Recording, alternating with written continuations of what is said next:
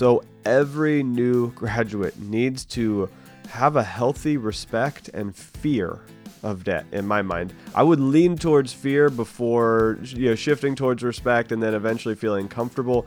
In my mind, I would always have a little bit of fear towards debt.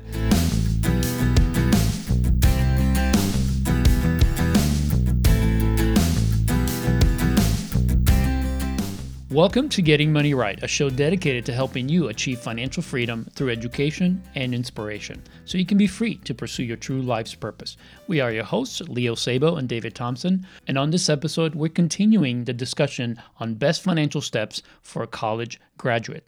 These steps will actually be valuable for anyone listening, but we especially want to congratulate all those that have graduated and give them these heartfelt and really important principles that we believe in and we want them to embrace.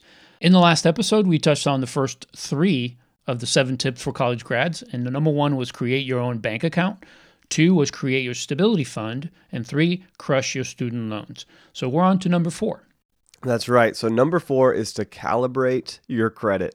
And as a recent graduate, you probably aren't aware of how the credit system works. Uh, it probably didn't matter much until now. You probably didn't need to access or use credit. But that needs to change. Now's your time to get educated on this. Your credit score is a huge part of your financial life, whether you like it or not. That's right. And I think sometimes I lean towards the not liking it side. Mm-hmm. But honestly, sometimes I lean towards the really being grateful that we have a system in place in the US that allows you to grow a reputation. Mm-hmm that then allows people to lend you money for something that you might need and trust that you'll pay it back. We have a huge trust system, and that's what this system is. Does a company trust you enough to lend you money? And sometimes I don't like it because they track it and they they keep track of your data and information whether you like it or not. But sometimes I love it because I think it's a cool system to make sure that people are able to borrow for a home and able to borrow for a car. So I'm really this is a love hate relationship for me. But in the future, you're gonna want to purchase a car or a house, and without good credit, you probably won't qualify or you'll end up paying a lot more. Right. Uh, if you have poor credit, you're going to pay a premium. You're going to see the loan rate on a house instead of it being 4%, it's going to be 5% or 6% or 7%. And if you think about that, let's say it's a $100,000 loan for every 1% more that your interest rate is, that's an extra $1,000 a year because mm-hmm. 1% of 100,000 is 1,000. So let's say that you have good credit and you can get a 4.5% loan or you have poor credit and you get a 6.5% loan. Right. That's a 2% difference. That's $2,000 a year over a 30 year loan, that's $60,000. That's just on a $100,000 house. On a $200,000 house, it's 120,000. On a $300,000 house, it's 180,000 extra that you'd be paying in interest. Now, there's a little bit of things with an amortization schedule that affect that, but that's the overview. So, here's a quick overview of how the credit score works you know, the information on how you pay your debts is reported to one of the credit bureaus. And really, it usually goes to all three. And they maintain a huge data file known as your credit report. When a company wants to lend you money, they will ask the bureau, they'll ask one of these bureaus, hey, send us the report and they will look at your report and they'll pay the credit bureaus money to access your report and see is this the kind of person that we want to lend money to? So the three bureaus are Equifax, TransUnion, and Experian, and they capture your data and information whether you like it or not. Right. they are always gathering. Are you paying uh, your credit cards on time? Are you paying your mortgage on time? Are you paying your car loan on time? Anytime that you're borrowing money, they're tracking that. Big brother. so they're tracking, and then they're going to sell that information to banks, to credit card companies, to somebody that's looking to loan on a home or a car loan. So the credit bureau doesn't make the lending decision, but they maintain your data. Mm-hmm. And these credit reports are used by the lenders to quickly evaluate whether or not you're trustworthy. And then they get this quick snapshot through the credit report. They give it actually just a number, a score, and that is where we get the credit score. They look at the report, they score it based on some crazy mathematical formula, which we talked all about the mathematical formula and how it got started. I think back in episode 10. So if you really want to dig into this, look at episode 10. But this is how they determine your credit worthiness. Right. And the credit score models, uh, they analyze the total amount of debt that you owe on all of your accounts. It looks at everything. Additionally, for your revolving credit, such as credit cards, your available credit is a major factor that makes up about a third of your credit score. So, as long as you make monthly payments on time, your revolving account will remain open. Installment loans, such as car loans and mortgages, are different because they don't have a credit limit and do come with a set maturity or payoff date. When you pay down an installment loan to zero, the account then is closed. So, a key formula that's used to calculate your credit score is called your credit utilization ratio. It's used only on revolving accounts. It's a simple formula that compares your credit limit to your outstanding balances. And this ratio shows how much available credit you're actually using. So let me give you an example. If you have a credit card with a balance of let's say $500 and a credit limit of 1000, your utilization ratio is 50%. You're using half of your credit available, which is 500 out of the 1000. So, keeping a low utilization ratio, such as below 20%, is optimal for good credit. Once you start creeping up over that 30%, it starts to negatively impact your score. So, paying down your balances on the card, let's say $200 on that $500 credit card, you could reduce your utilization ratio from 50 to 20% and boost your credit score. That's right. So this is something that I kind of learned is the difference between the installment loan and the revolving accounts. Mm-hmm. The installment loan is when you have one set number that you're paying down over time, like a mortgage. You take right. out a hundred thousand dollar mortgage every month, you pay it down, and it is an installment. You pay installments until it is completely gone, and then they close the account. Right. But revolving credit is like a credit card where every month you have access to, let's say it's a $5,000 limit, mm-hmm. you have access to that $5,000. And if you use up 500, then now you have access to 4,500. Right. But if you pay it back, you now have access to all 5,000 and they don't close the account. It just revolves mm-hmm. every month. Right. So that's just something that I I kind of intuitively knew before, but now I really tangibly get it. That there is a difference between the installment loan and the revolving account and this is just really important to realize that of the huge number of debt that you have access to, they're always looking at the ratio of how much of that debt you're using. Mm-hmm. And they're using that ratio to determine whether or not they want to lend you money. So if you have a low ratio, the potential lenders are going to be willing to lend you more and they're not going to be worried about your ability to pay because before you were using, you know, if you look at this, let's say you got a hundred thousand that you could be borrowing, but you're only borrowing 20%, they're looking at it thinking, oh, this person has a ton of margin in right. what they could actually manage. Plus, it says that you have been responsible in not over borrowing, not getting yourself in over your head. So they look at this as a really a measure of how responsible you have been with the credit that's been extended to you. That's right. So you never want to have your utilization ratio the amount that you're borrowing mm-hmm. be more than 30% of the total that you can borrow. Yep. So if you can borrow 10,000, you have a credit card that's for 10,000, then you never want to borrow more than 3,000 at a time because as soon as you go over 3,000, 30%, all of a sudden the credit companies get very nervous. Uh, if you have a $1,000 limit, you've just started, you're just out of college, you have a $1,000 limit credit card, you actually don't want to spend more than $300 on that card right. ever. And for, you know, for Leo and I, we would recommend you just uh, you may use it to manage your monthly budget, but if it's only got a thousand dollar limit and you can only spend three hundred on it, I would actually rather you just not use it and use a debit card and use money you have and let it stay at zero. And every month that it is at zero, it counts as if you paid it in full and it gives you a good mark on your credit.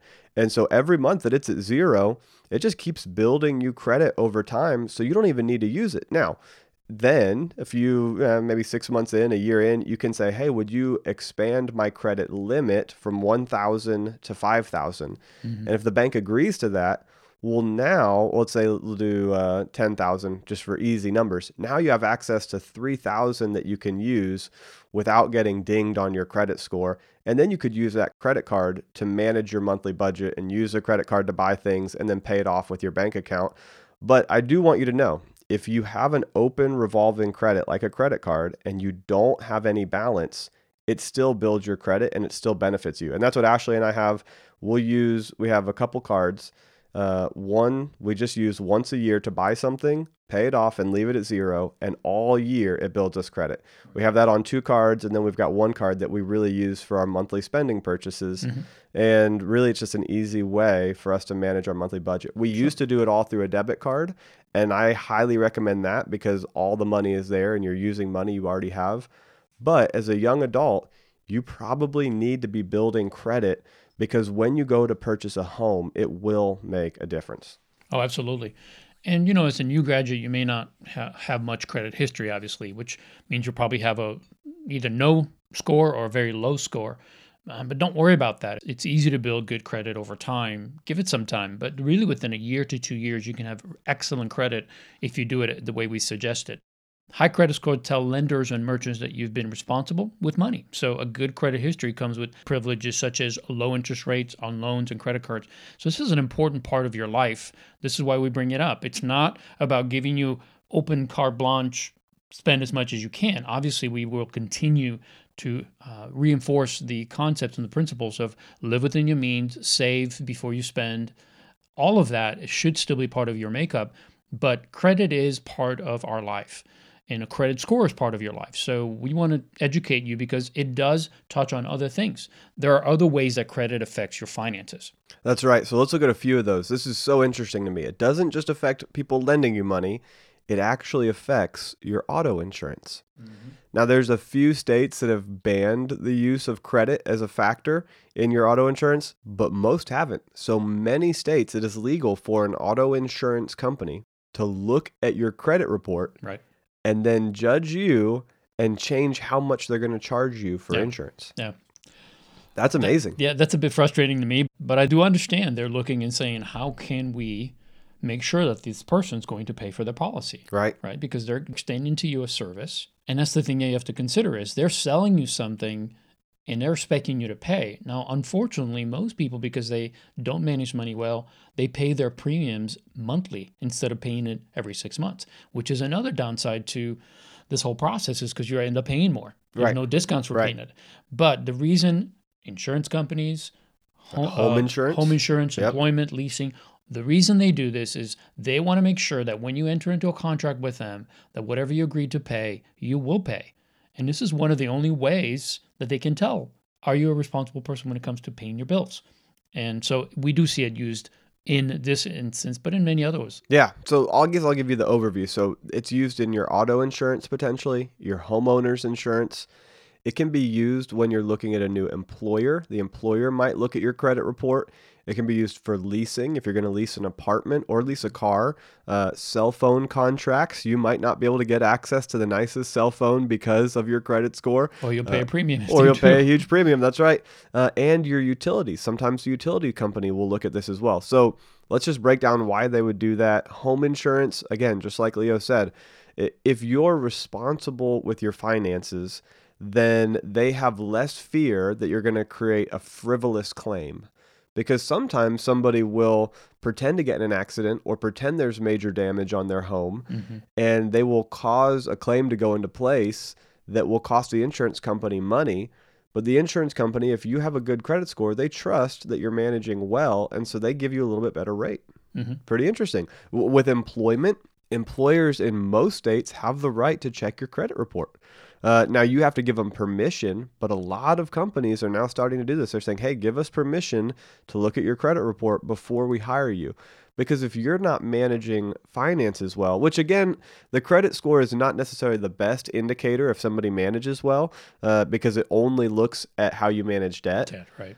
But if that's all they have access to because you're not going to give them you know your personal budget and your personal you know banking records if they have access to your debt management it gives them a little bit more clear picture of how you manage things right i don't think it's the best way to measure but it is a measurement.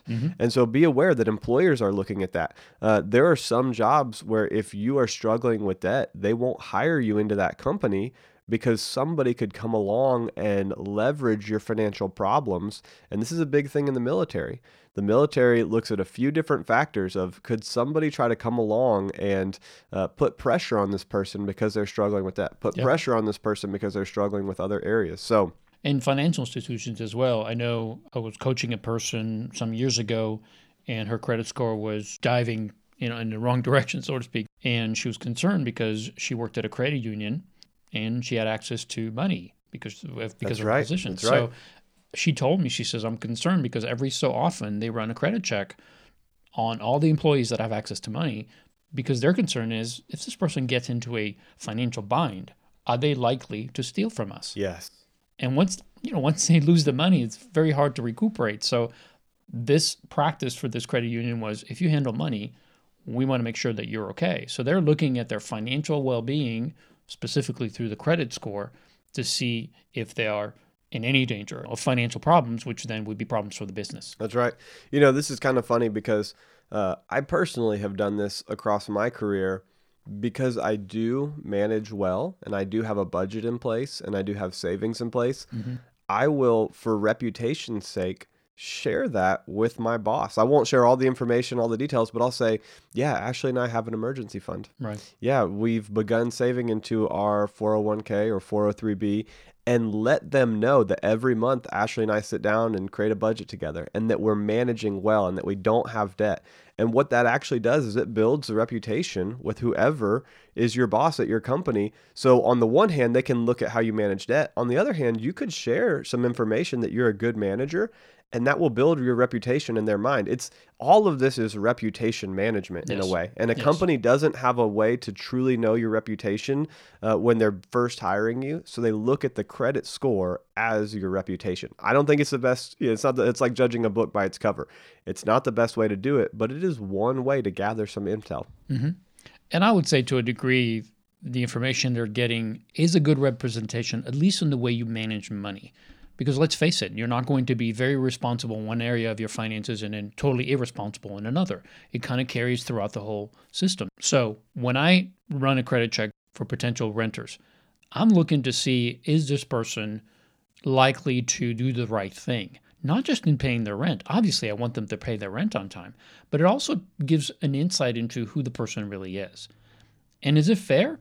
Well, it's not a full picture, but it is a picture. And it's something that obviously companies use, uh, landlords use, and all these other utilities and cell phone contract companies and all these use in order to qualify us whether we are being responsible with our money. So I think it's pretty fair. In my opinion, I think it's a good uh, basis for making that decision. That's right. I, I agree with Leo, but I also, you know, reserve the right to love it and hate it at the same time.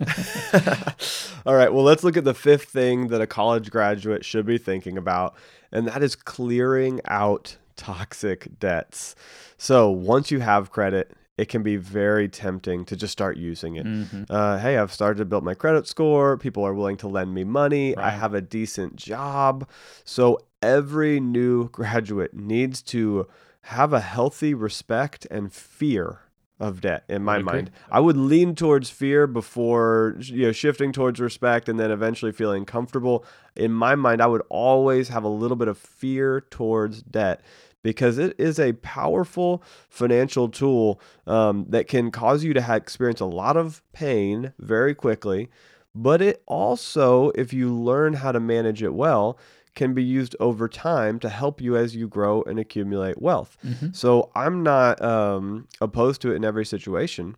Uh, you know, you could use a low interest debt to get an education so you can earn more over your lifetime. Right. So, you know, both Leo and I had student loans, and I would always lean towards somebody being very aware of how much they're taking out in student loans and never taking out more in student loans than they'll earn the first year with their projected college degree.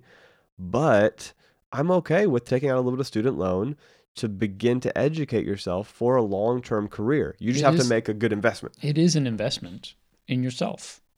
And you have to think of it from the perspective of do I just save and then go to school? Well, that might take three to four or five years. Or do I just go to school now, go ahead and take the loan, make the extra income, and just be disciplined to pay it off in a reasonable amount of time.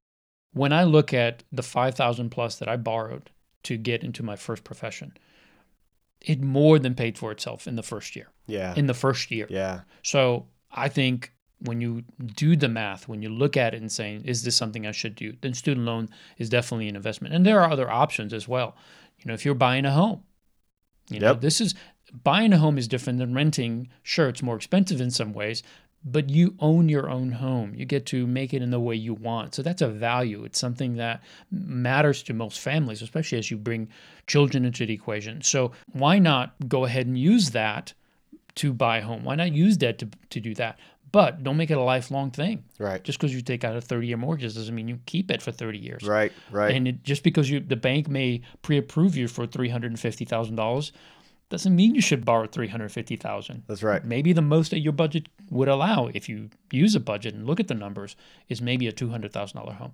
So all of this is not to say get rid of all debt, never use debt. Is use it wisely. That's right. And get rid of anything that is obviously toxic to you and it's bringing stress and unnecessary financial burdens. Yeah, so clearing out your toxic debts would be high interest consumer debt, something where you just consumed the product, but you used debt to buy it, and now you've got high interest. So anytime you used a credit card, that's probably because you consumed something and now you've got a high interest rate that you've got to pay. Uh, any kind of payday loan is a hugely toxic debt. Stay away from Horrible. those. Yes. So if you're trying to finance a lifestyle that you can't afford using consumer debt, Mm-hmm. you're going to be in huge trouble. I have a, a very strong biblical worldview in this area. The Bible says that the borrower becomes servant to the lender. And it actually, and then everybody says slave to the lender, that there is a relationship change when you go into debt. I'm always thinking of that. Okay, if I go into debt, the relationship changes and I'm now a servant to this company. Right. But the Bible also says that the nation of Israel would um, borrow from none and lend to many. That they would actually bless other people by lending them money when they needed it. So I don't think it's entirely biblically wrong, but I think it's something that on the spectrum we should lean towards having a healthy, healthy fear or respect of debt. But then Ashley and I, we have a home that we have a mortgage on. Right. And I don't feel uncomfortable at all with that because we follow the surety principle and we have a sure way to pay because we have a huge down payment. So, with my college education, did two years of community college, then went to a four year business school and picked up my business degree and only needed $15,000 of student loans to complete that process. But I couldn't have done it without the student loans. Right. So, I'm grateful for that $15,000 of debt that I was able to take on because I was able to pay it off in the first year or two. With our home, I'm grateful that I was able to borrow money to purchase a home that was over $100,000. That's crazy to me that somebody was willing to lend me $100,000, but they did it based on my good management over a long period of time. Right. And now that home has been a blessing for Ashley and I. So uh, take a big picture of debt and be aware that when we come to toxic debt as a college graduate, you do not want furniture loans. You do not want, uh, you know, credit card. You do not want uh, high interest payday loans. You avoid toxic debt. You clear it out. Uh, and if you're having struggles with that, go back and listen to episode 34 and 35, where Leo and I go all into dealing with that. Yeah. How to pay it down using a debt snowball system. And really, if we can just kind of close this one out by just saying use debt responsibly and don't allow debt to become a normal part of your life. It should only be used for assets that are going to grow over time. You know, we use credit cards, but it's out of convenience. It's not something that we borrow and then pay off over time. Hmm. We pay it off at the end of the month. So, revolving debt should not be something that you use in order to supplement your income to achieve a certain lifestyle. Yeah. And that's really what we're trying to focus on here is to clear out your toxic debt. Is really the biggest thing is do not use revolving debt for lifestyle expenses. Don't use them unless you can pay it off at the end of the month. That's right. This is an agreement that Natalie and I made 27 years ago, which is if we cannot pay the payment at the end of the month, the card's getting cut up. That's right. And we've always paid it off. In the last 20 some years, 20, 27 years actually, we've never paid interest on a credit card because we made an agreement. Yep. If we use a credit card for that reason, we're out of control Yep. and we need to stop. So we're really urging you to listen to this. Do not make credit cards as a normal way of living. Mm-hmm. Use them for the benefit of points or whatever, but make sure that you're spending on a budget Yeah. and that you're paying off that payment every single month. Yeah, I guess what I would recommend to a recent college graduate, um, and Ashley and I did this for at least the first five years of our marriage, probably six years even. We only used debit cards for our monthly purchases. We had all the money in the bank. We would get the paycheck Mhm. uh, on, let's say it's January 1st, and we would use that paycheck to pay for things in January. Right. So we were basically a month ahead of our money. That's the right. money came in, and then we spent that money. You can get a month behind using a credit card where you spend on the credit card starting on January 1st and then you pay it off on January 30th Mhm. with that paycheck. And that's not a good way to do things. You Right. want to get a month ahead. So for the first five or six years, we only used debit cards, but we did keep three credit cards, maybe three or four, but I think just three, where we had them with a zero balance and we would use them once or twice a year. But if you maintain those credit cards at a zero balance, they keep building you credit. And so it didn't hurt us. It allowed us to grow credit while we learned to manage extremely well according to the budget, only using money we had with a debit card. Mhm. And then eventually we felt like, okay, we've learned to manage well. We're on the same page. We're in complete unity. Now we could start using the credit card and earn, you know, the 1% cash back, the 1.5% cash back, the 2% cash back. And so now we do use the points. But if you don't learn the habit of managing well in the first place, Yeah. the amount that you pay in interest at 18% is going to be 18 times more than the 1% that you got back. Yeah. And if It's you go back, bad, and, bad it's investment. a bad investment. That's right. And if you look at the behavioral side of credit cards, people tend to spend more with a credit card. Yeah. And so just be aware that if you'll learn to manage really well according to the budget, just like Leo said, live off the budget, then let the credit card be a little bit of a bonus on how to manage easier long term, but build that healthy thing in place. I think that's great advice, David, because most young people who are starting out, if you don't have a solid budget that you've been living on at least 12 months, I would second what David just said. Use a debit card, use only the money you have, and learn how to manage that so that you're confident that it's never going to get out of whack. Uh, because there is a delay when you use a credit card. Your, your grace period is 25 days, which means you don't have to pay it until the next month. And that's an open door for you to get into trouble. Yes. And so I would want you to focus on just getting your budget in place, running that for 12 months, being comfortable with the numbers, and knowing exactly what, not only what you want to spend, but what you're actually spending. Because that 12 months is going to give you the ability to massage that until you're finally satisfied with the numbers and you're sticking to it consistently. Then it's going to be easy. When you use a credit card, then it's not going to change in the way you manage money. It's not going to be this open door to potentially get yourself in trouble. So that's that's a great point, David. I'm glad you brought it up. That's right. So share this with a recent college graduate that you know. Click on the share button on the podcast. Uh, send it to somebody you know who's graduated recently or somebody in their 20s to 30s because this is just great information for any young adult. We went all through credit scores, through clearing out toxic debt today. Uh, the overall list of things that we're covering in seven tips for college grads is to create your bank account, create your stability fund, crush your student loans, calibrate your credit, and then clear out toxic debts. Next week, we'll look at considering your future home, choosing your investment strategy. And, uh, you know, the other day I was at a business leaders breakfast. And this really cool thing happened. Uh, a guy that works as a consulting CFO came up to me and said, Hey, I saw your videos on LinkedIn, and I'm really excited about what you and Leo are doing.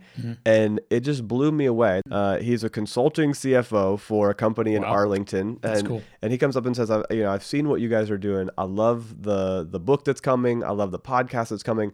It meant the world to me. I was blown away. This is somebody I've I've actually met maybe once, I think, probably six months ago, but I didn't even realize that we were connected on LinkedIn until he said, "Hey, no, we're on LinkedIn. I saw your video."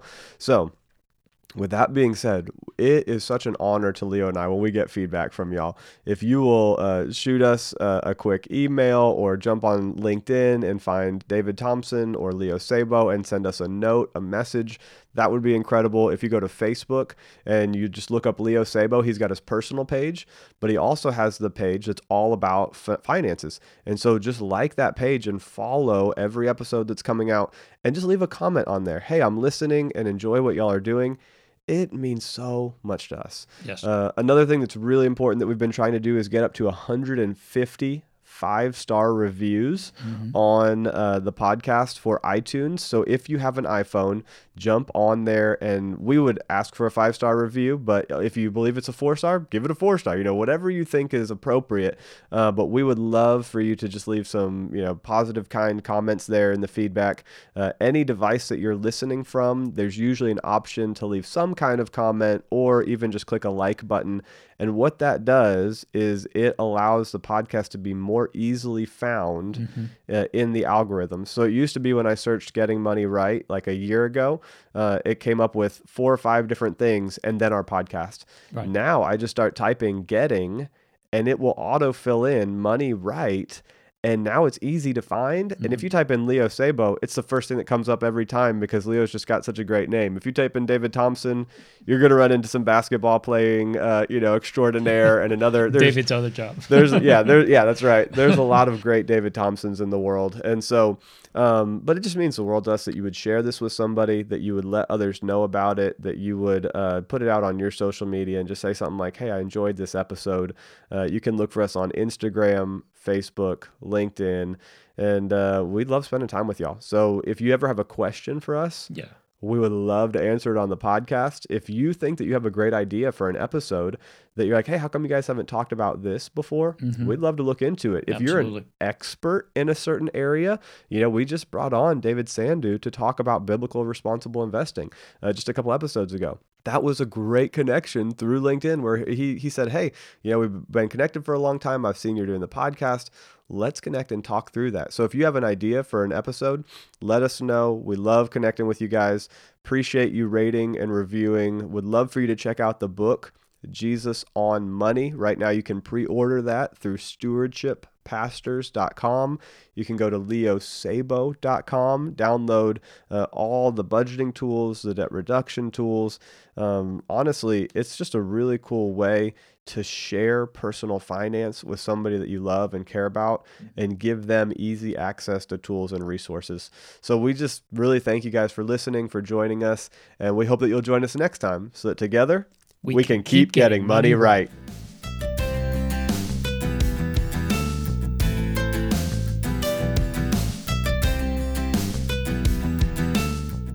We use credit cards, but it's out of convenience. It's not something that we borrow and then pay off over time. We pay it off at the end of the month. So revolving debt should not be something that you use in order to supplement your income to achieve a certain lifestyle.